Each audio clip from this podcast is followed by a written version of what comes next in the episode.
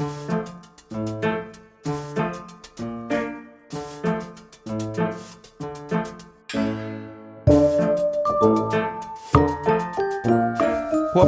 Heikki, että Suomi sai korkea-arvoisia vieraita nyt syyskuussa? No Mannerheimin tien ruuhkista päätellen meillä on aina korkea-arvoisia vieraita käymässä. Mutta hei, sehän on hienoa, Eero, vai mitä? No kyllä on, mutta tässä nyt viittasin erityisesti Namibian varapresidentin Nangolo Mbumban vierailuun, jonka pääministeri Antti Rinne oli Suomeen kutsunut. Ja tämä vierailu meni muuten hyvin, mutta Mbumba antoi ymmärtää, että meillä on jotain, mikä kuuluu hänelle. Ai jaa, vai tämmöinen vierailu. Tässähän alkaa kämmenet ihan hikoamaan. Mikähän tämä asia tai esine oli? No se oli pieni palanen kiveä. Tarkemmin sanottuna kvartsiittia, eli siis ihan tavallinen kivi. Okei. Okay. Mutta Namibian varapresidentti teki hyvin selväksi, että hän haluaa tämän kiven takaisin. No näin ensi kuulemalta vaikuttaa, että tähän kiveen liittyy varmaan jotain muutakin. Vai onko mä ihan väärässä? No et kyllä ole, mutta Heikki, kerrotko, miksi me käsittelemme tätä aihetta kirkon ihmeellisimmissä tarinoissa? No se on helppo selittää. Tämä kivenpalanen nimittäin päätyy Suomeen ehkä Suomen historian kuuluisimman lähetystyöntekijän Martti Rautasen mukana. Ja tähän kaikkeen liittyy hyvin erikoinen tarina.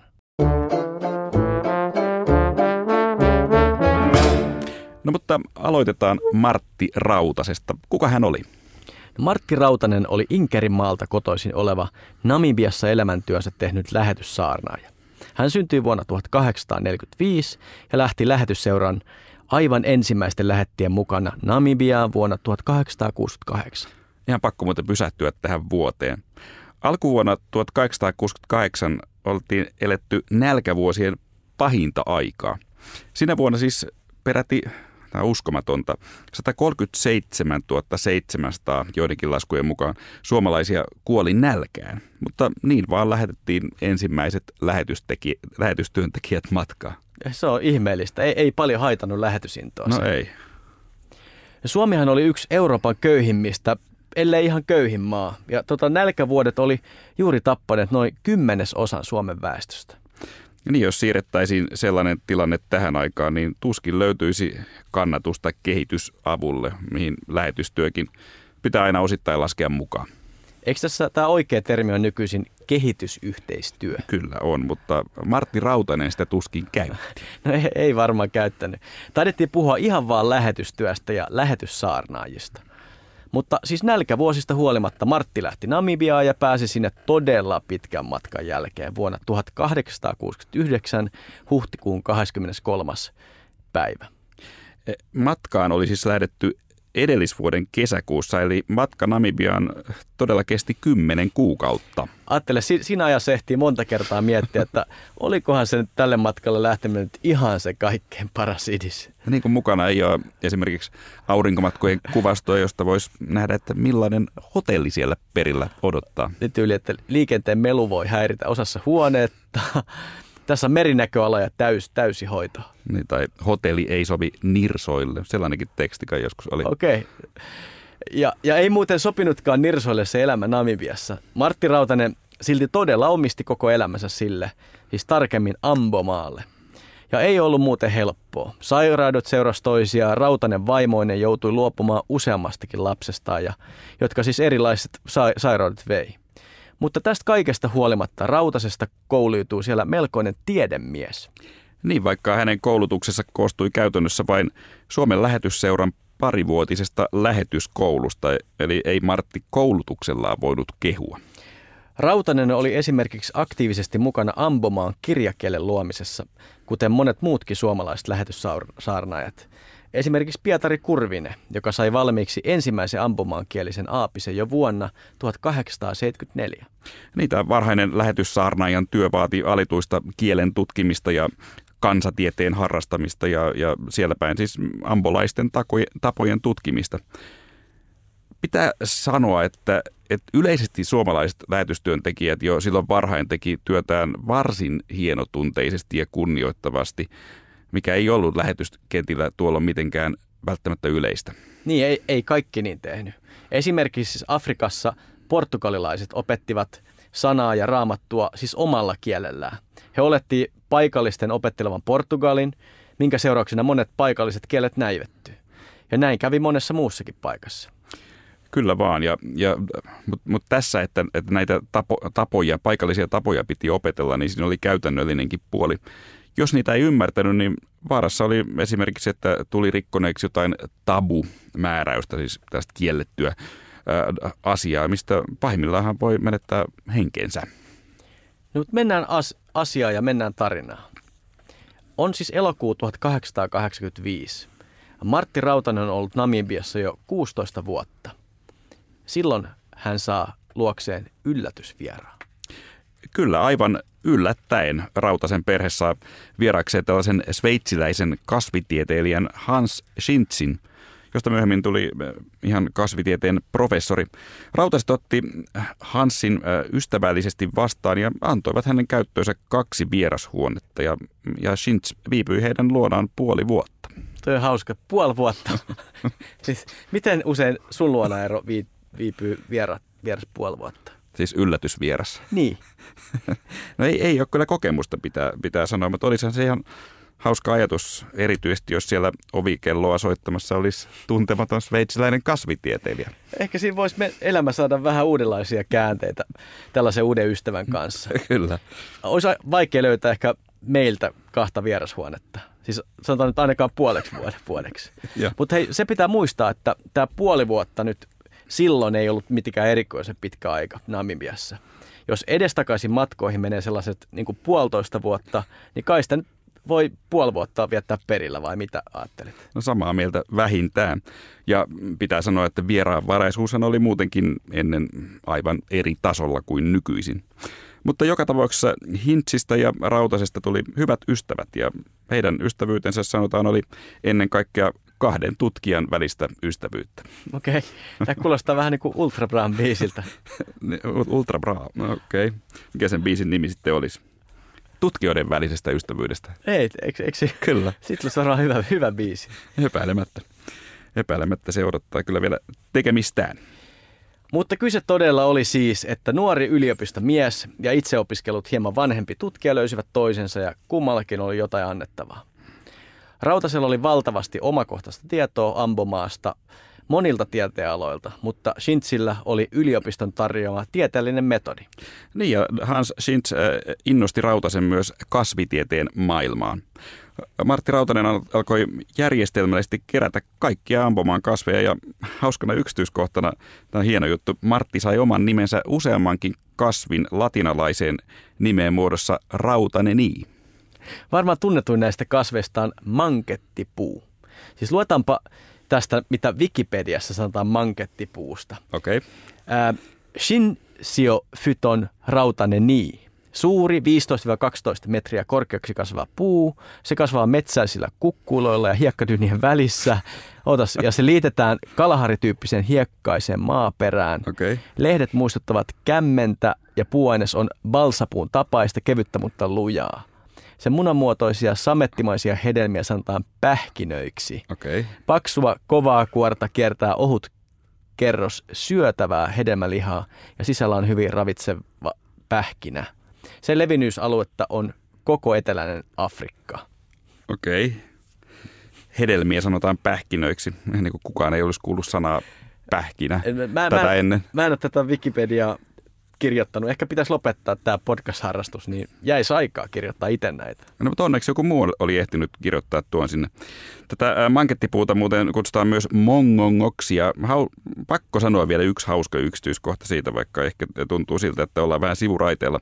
Että näiden, tämän puun pähkinöiden kuori on niin kova, että paikalliset joutu kehittämään niiden aukaisun kiehtovan tavan. He antoi ensin norsujen syödä nämä pähkinät, ja sitten ne seuraili niitä norsuja niin kauan, kunnes pähkinät tuli lopulta norsun ulosteen mukana ulos. Käytännössä siihen meni noin viikko. Siis pähkinät pehmenee tässä ajassa norsun ruoan sulatuksessa siinä määrin, että ne oli mahdollista aukaista. Eikö tämä aika käte, kätevää, mutta kätevää ja herkullista? Epäilemättä. Ja norsut siis, norsut siis syö nämä pähkinät ahnaasti, mutta eivät lopulta onnistu sulattamaan niitä. Ne vaan pehmenee ihmisille sopiviksi. Tämä on aikamoinen metodi. Oh. Tässä, tästä mankettipuuhedelmistä muuten tehdään myös öljyä, jota käytetään esimerkiksi ihovoiteena. Okei, hienon puun sai Martti nimikkopuukseen. Mutta hei, pitäisikö nyt vihdoin kertoa siitä kivestä, josta koko juttu alkoi? No ihan varmasti pitäisi, vaikka ehkä mä tässä vaiheessa kerron myös sen, että mähän on itsekin käynyt tuolla paikan päällä Ambomaalla noin viisitoista vuotta sitten. Ja sehän on tosi lättänä paikka. Pohjanmaa on siihen verrattuna oikea vuoristo, jos näin voi sanoa. Okei, mitä sä muuten teit siellä? Mä olin tekemässä Ylelle sellaista ohjelmaa ja siinä oli yhtenä teemana kehitysyhteistyö, mistä Namibia toimi hyvänä esimerkkinä. No mitä ajatuksia Namibiasta tuli mukaan? No olihan se kiinnostava paikka, mä ne elämäni ekat norsut. Okei. Pääkaupunki Windhook taas oli tosi moderni, siellä oli likimain tosi korkeita taloja, lähes pilvenpiirtäjiä ja sellaista, mutta ei se mikään ykkösvalinta lomakohteeksi ehkä ole, mutta paljon oltiin menty eteenpäin näistä rautaisen ajoista aivan epäilemättä. Mutta tähän tarinaan liittyy siis tämä, että, että, että täällä pohjoisessa Ambomaalla kaikkialla on hiekkaa, että missään ei tosiaan ole ju- juuri mitään pinnanmuotoja, eli ei ole myöskään kiviä, ei niin kuin missään. Ja mulle jäi siltä matkalta myös mieleen, että joku kertoikin mulle jo silloin, että paikalliset oli pitänyt perinteisesti kiviä hyvin suuressa arvossa, koska ne on niin harvinaisia ja silloin se tuntui musta aika jopa jotenkin huvittavalta.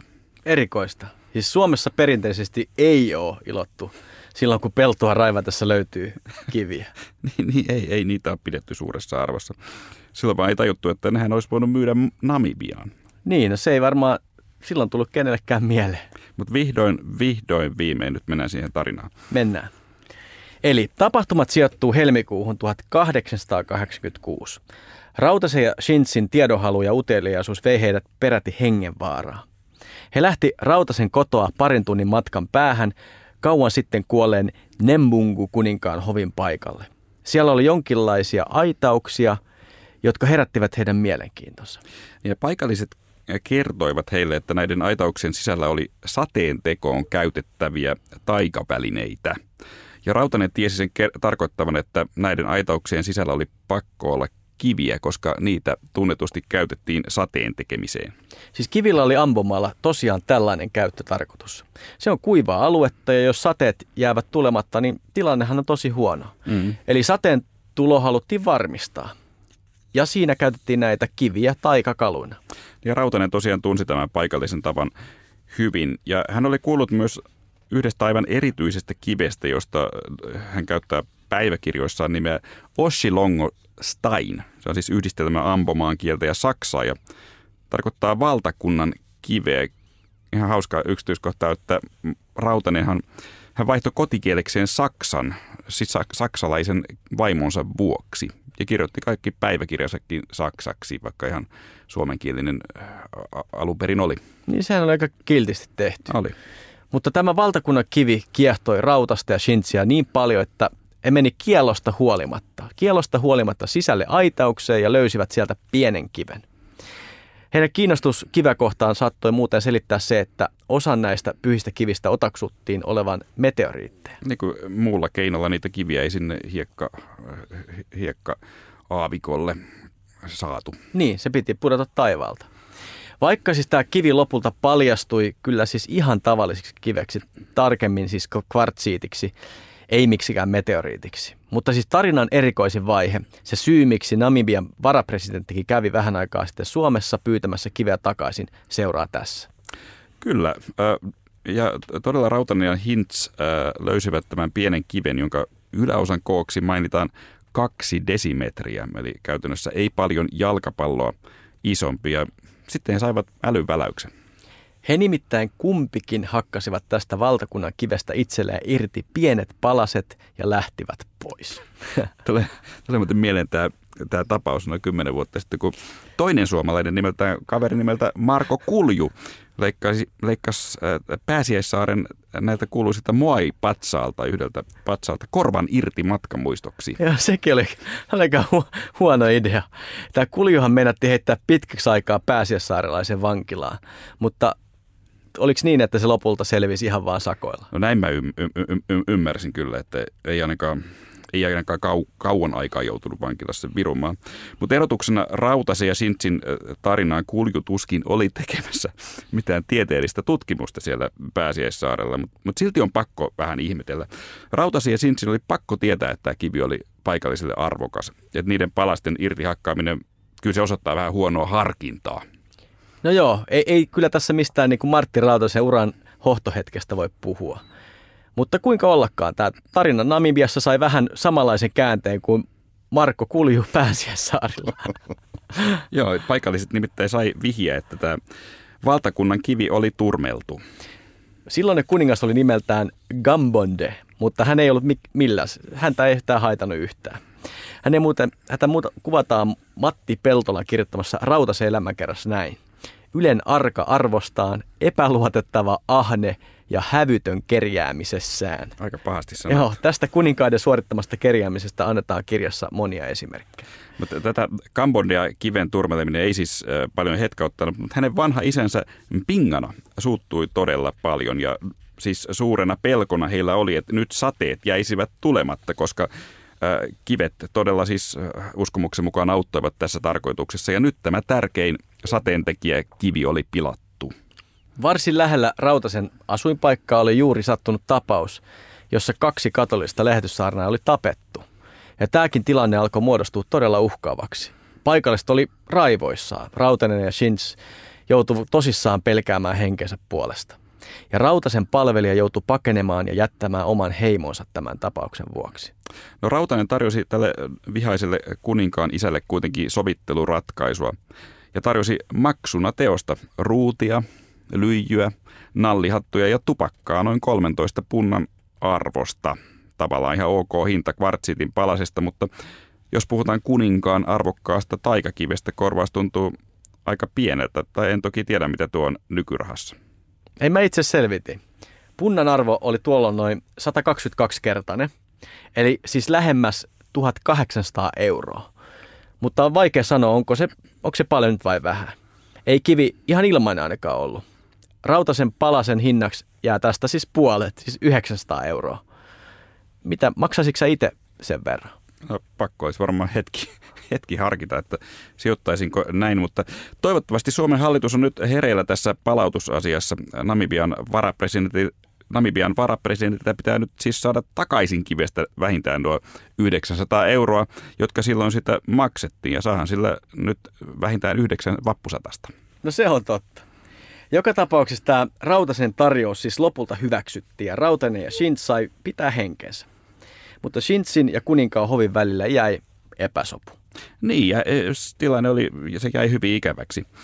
Kuninkaan isän Pingana hän ei leppynyt Schinzille, ja Pinganan lähettämät aseistetut miehet olivat koko ajan vartioissa Schinzin talon luona ja odottivat tilaisuutta päästä ryöstämään hänet, hänen tavaransa. Ja näissä tunnelmissa Rautasen ystävä Hans Schinz sitten luikki tiehensä ja käsittääkseni oma kiven palasensa mukanaan. Niin, ja Rautanen piti omansa. Se tuli hänen mukaansa myöhemmin myös Suomeen. Mutta pitää muuten ihmetellä, että miksi nämä kivenpalaset oli Rautaselle ja Schinzille niin tärkeitä? Että miksi ne ei vaan antanut niitä heti takaisin? Nopeasti ajateltuna se, oli, se olisi ollut ehkä nopein tapa ratkaista kiista, mutta ehkä kansatieteilijän kiihko oli vallannut kaksikon ja nyt tehtiin tiedettä isolla teellä. Ja no tottahan se on, että, että niinhän ne teki, mutta siltihän tämä ihmetyttää. Nykyhetken verrattuna on kyllä kiinnostavaa, että Että Rautanen ei siis kouluttamattomana ollut oikeastaan tiedeyhteyden jäsen ollenkaan, mutta silti teki valtava arvokasta työtä. Mitä sä luulet, olisiko tämä nykyään mahdollista? No en osaa sanoa, mutta kyllä mä uskon, että nykyisin tiedeyhteisö ja ehkä joku muukin älähtäisi siitä, jos vaikka namibialaiset nyt tulisivat leikkaamaan jostain Kallen Kallelan taulusta palasen kansatieteen nimissä. Se voisi olla, että ehkä joku muukin älähtäisi, mutta onko tämä nyt ihan sama asia? No ehkä ei. Vaikea on sanoa, että mikä olisi nykypäivän Suomessa hyvä verrokki sateentekijä kiville. Ehkä jos kaksi namibialaista tiedemiestä vaikka hakisi kumpikin yhden apostolipatsaan tuolta tuomiokirkon katolta. Eli yksi, otetaan, otetaan yksi apostoli mieheen, mutta se ei kyllä tuntuisi mun mielestä jotenkin reilulta. Ei tuntuisi. Uh, mutta luuleeko että sateet vähenisivät, jos, jos tota siellä kirkon katolla olisi apostoleita pari vähemmän? No kaikkia on mahdollista. Sitä ei varmaan koskaan tutkittu. Mutta jos mietitään vielä tätä Rautasen ja Hintzin motiiveja, on, on totta, että kristiuskon saapuminen alueella alkoi painaa vanhoja tapoja unohduksia. Tämä lähestyssaarnainen opetus toki johti paikallisenkin ajatuksia siihen suuntaan, että kivet ei säädä sateita, vaan ne johtuvat luonnonlaeista tai korkeintaan ovat Jumalan määräysvallassa. Niin, eli siksikään tämä mieskaksikko ei varmaan näitä kiviä paljon arvostanut. Mutta mä uskallan sanoa, että kyllä Rautanen ja Hintz tiedemiehinä varmasti ymmärsivät sateiden synnyn periaatteet paremmin kuin paikalliset poppamiehet. Uskallan sanoa näin. Eli vaikka tämä sateen tekeminen oli varmasti kiinnostava tapa ja perinne, niin ei se välttämättä ollut paikallisille hyvä perinne. Niin. Ainakin sillä tuskin oli yhteyttä siihen, siis tuliko todella sadetta. Niin, se on kiinnostavaa, että lähetystyötä tosi usein syytetään paikallisten kulttuurien tuhosta. Ehkä siinä joskus, jos, joskus on perääkin, mutta toisaalta ainakin mulle herää kysymys, että onko kaikki sitten ollut tosiaan säästämisen arvosta. Mä haluan nyt kysyä, että, halua, että haluttaisiko me elää maailmassa, jossa ihmiset vielä vaikka söisi toisiaan ja yrittäisi tanssia sateen esiin? Niin, no, no emme. niin, niin, no, niin. No, kyllä sellaista maailmasta varmaan kiinnostavia viisikymmentäluvun poikakirjoja kirjoittaisi, mutta en mä näiden tapojen poistamista nyt lähetystyön syntilistalle haluaisi lisätä. Joo, mutta ei se poista sitä, että kyllähän se kiven hakkaaminen oli silti väärin. No, oli se väärin. Ja lähetystyötä useimmiten kai syytetään myös perinteisten uskontojen hävittämisestä. Se on kai se suurin syytös. Ja se kuulostaa aiheesta, josta voitaisiin ensi viikolla muuten jatkaa. Totta, mutta hei, tämä ei tähän lopu, koska tiesitkö, että tämä Martti Rautasen kivi ei ollut lainkaan ainoa kivi, joka päättyi Suomeen. Niin, ällistyttävää kyllä, näitä namibialaisia kiviä tuli Suomeen ainakin kolme, ehkä enemmänkin. Yksi näistä kivistä oli alun perin Oukanauman alueen kuningas Medumen omaisuutta. Mandume. Tota, joo, pahoittelut muuten meidän namibiankielisille kuuntelijoille, ehkä tästä useammasta nyt ääntämyksestä, mutta me, mulla on semmoinen niin kuin tuntua, että me ei ihan oikein näitä nimiä äännetä. Veikkaat sä, että meillä on paljon kuulijoita Namibiassa? Mä luulen, että ainakin tämän ohjelman jälkeen meillä on. Okay. No, mutta hei, vuonna tuhatyhdeksänsataaviisitoista kuningas Mandume kohtasi loppuunsa ja kuoli taisteltua eteläafrikkalaisiin joukkoihin vastaan. Hänellä oli kivi, jonka annettiin tapauksen jälkeen suomalaisten lähetyssaarnaajien säilytettäväksi. Eli sitä kiveä ei varastettu eikä siitä hakattu paloja irti? Ei. Tämän kiven palautti Namibiaan presidentti Martti Ahtisaari vuonna yhdeksänkymmentäviisi. Ahtisaarihan oli ollut Namibian suurlähettiläänä aikoinaan. Ja kiinnostavaa on, että muutama vuosi palautuksen jälkeen Oukwanaman tämä kruunattiin kahdeksankymmenen vuoden jälkeen uusi kuningas. Niitä se kertoo, että nämä kivet oli myös poliittisia ja ajatus oli, että ne antoi vallan perinteisille namibialaisille kuninkaille. Ja onhan se tavallaan ymmärrettävää, että se, joka hallitsee sateita, hallitsee myös kuningaskuntaa. Mutta tiedätkö sä, että harrastetaanko siellä vielä sateen tekemistä? En kyllä tiedä, se olisi kiinnostavaa selvittää. Ja joka tapauksessa vielä, otetaan vielä yksi kivitarina. Kolmas Suomeen päätynyt kivi annettiin tuhatyhdeksänsataakaksikymmentäluvulla lähetyssaarnaaja Heikki Saarelalle, joka työskenteli Namibiassa todella pitkään. Heikki siis vu- Saarelle. Aivan, Heikki Saari sanoi, mutta siis hän jo työskenteli siellä Namibiassa tosi pitkään vuosina tuhatyhdeksänsataakolme neljäkymmentäseitsemän. Aika moni työreissu sekin. Siis ajattelin neljäkymmentäneljä vuotta. Tätä kiveä oli käytetty heimon poikien tämmöisissä täysikäisyysriiteissä, ja kiven reunaan terotettiin keihäät sotaan lähdettäessä. Aha. Saari palasi Suomeen kotimaan kaudelle vuonna kolmekymmentäyksi, eli tuhatyhdeksänsataakolmekymmentäyksi, ja lahjoitti rituaalikiven Suomen lähetysseuran museolle vuonna tuhatyhdeksänsataakolmekymmentäkaksi. Sekin päätyi siis Suomeen, mutta tämäkin äh, palautettiin. Nimittäin vuoden, vuonna kaksituhattakolmetoista Suomen lähetysseura luovutti Suomessa valtiovierailulla olleelle Namibian presidentille Hifikepunye Pohamballe Ombalantun heimon rituaalikiven, jota oli säilytetty lähetysseuran museon kokoelmassa tosiaan kahdeksankymmentä vuotta, ja kaikki nämä namibialaiset kuulijat, jotka meillä äsken oli, ne on varmaan jo hylännyt meidät tässä vaiheessa, kun tämä ääntäminen on mitä on. Ja hyvin se menee. Kuulosti, meni läpi mulla ainakin. Mutta mä uskon, että jokainen namibialainen, joka on tänne asti jaksanut, niin mä uskon, että ne jaksaa kuunnella vielä loppuun. Tsemppiä kaikille. Siis mulle vai namibialaisille? Eh, ehkä, ehkä vähän molemmille. Hyvä, kiitos. No, tämä kolmaskin kivi tosiaan palautettiin Namibiaan ja, ja, ja sen palautti tosiaan äh, lähetysseuran toiminnanjohtaja Seppo Rissanen Namibian presidentti Pohampalle vuonna kaksituhattakolmetoista. Ja tästäkin muuten seurasi Namibiassa aikomus kurunata eräälle alueelle uusi kuningas. Ja mitä siinä sitten kävi? No, en tiedä sitäkään. Jos joku tietää, niin laittakaa viestiä.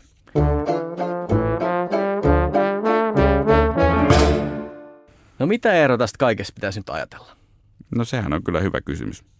No ehkä, no mä sanoisin ainakin sen, että yksi näkökulma on, että Et toki tämä kaikki voidaan nähdä järkyttävänä esimerkkinä siitä, kuinka suomalaiset osallistuivat lähetystyön varjolla kolonialismin aaltoon, mutta mut onko se nyt sitten niin? Niin. No ehkä vaikka tämä kiven palasen hakkaaminen, sehän oli kiistattä väärin, mutta täytyy sanoa, että Afrikassa kyllä tapahtui näinä aikoina kyllä aika monenlaista, jonka rinnalla tämä Rautasen teko vuonna tuhatkahdeksansataakahdeksankymmentäviisi kyllä kalpenee. Käynnissä oli silloin kilpajuoksu Afrikkaan. Niin, Euroopan maat siis jakoi Afrikkaa silloin valtavalla kiireellä. Britit yritti perust- päästä mantereen halki pohjoisesta etelään ja ranskalaiset lännestä itään. Ja Leopold toinen perusti ehkä kaikkein kauheimman siirtomaan kaikista Belgian Kongon. Ja se oli, se oli järkyttävää. Eli siis silloin Afrikassa hakattiin aika paljon muutakin kuin kiviä. No kyllä, surullista kyllä. Mutta mit, mitä Namib- Namibiassa tapahtuu? Niin, Rautasen motiivithan voi osittain liittyä myös niihin tapahtumiin. Et, et, et kivenpalaista hakattiin vuonna tuhatkahdeksansataakahdeksankymmentäviisi ja edellisenä vuonna Namibiasta oli tullut Saksan siirtomaa. Saksahan tuli siirtomaapeliin vähän myöhässä ja joutui tyytymään jäljelle jääneisiin pikkumurusiin. Eikö se nyt aika rumasti sanottu Namibiasta? Ei, murunen. Missä, niin. no, missä muruseni on? Eikö, eikö se ole ihan kivasti sanottu? No, no, no noin ajatelta ehkä on. Mutta kai se ajatus oli, että Namibia ei ollut kiinnostunut muita, koska siellä ei asu juuri kukaan ja maahan on käytännössä vain täynnä hiekkaa. Niin, sähän olet käynyt siellä, eikö näin? No, kaunis maa se oli, mutta ei sillä kyllä paljon ihmisiä ole. Se on, se on totta. Ehkä siis Rautanen ja Schinz ajatteli, että nyt kun maa oli saksalaishallinnossa, tieteen tarkoitus olisi siis pyytää keinot ja kuninkaalla ei enää ollut niin paljon väliä. En mä tiedä häntä sitten. Mutta oliko tämä Rautasen kivi nyt se suomalaisen kolonialismin tähtihetki? No ei me varmaan nyt pahempaan ainakaan pystytty, kun meillä ei siirtomaita ollut. Mutta todellisuudessa on näin, että suomalaisia lähetystyöntekijöitä voi isossa kuvassa kyllä kiittää todella monesta asiasta. Esimerkiksi siis ällistyttävää on, että, että suomalaisten lähetysmailla paikallisia Namibiassa ei myyty orjiksi, koska suomalaiset lähetystyöntekijät esti orjakauppiaiden tulon alueelle. Siis tämä on tärkeä asia. Namibialaiset olivat tästä syystä ainoa Afrikan musta kansaryhmä, joka säästyi orjuudelta. Eli voidaan me olla näistä alkuaikojen läheteistä monella tapaa tosi ylpeitä. Kyllä, että se on ällistyttävää. ällistyttävää. Hirveästi puhutaan siitä, että nyt lähetystyön pitäisi tehdä tiliä vanhoista synneistä, mutta mä, mä oon sitten mieltä, että sitä on tehty jo ihan hyvin, että, että ihan kiva on muistella, tai tärkeää on, on huomata myös se, että mitä kaikkea hyvää ja miten paljon hyvää on tehty. Niin, ehkä varmaan kiinnostavampi kysymys kuin se, että tämmöinen lähetystyön vanhat synnit on ehkä se, että kuinka kauan tämmöinen nykymallinen lähetystyö voi jatkuu. Siis siitä näkökulmasta, että lähetystyön suunta on muuttumassa. Nykyisinhän Afrikka lähettää lähettejä tähän maalistuneen Eurooppaan. Niin siitä vaan. Tervetuloa kaikille. Teitä tarvitaan, voi sanoa. Mutta tämä kuulostaa nyt siltä, että tästä pitäisi käsitellä lisää seuraavassa jaksossa. Niin, silloin vieraanamme Helsingin piispa Teemu Laajasalo. Ensi kertaa.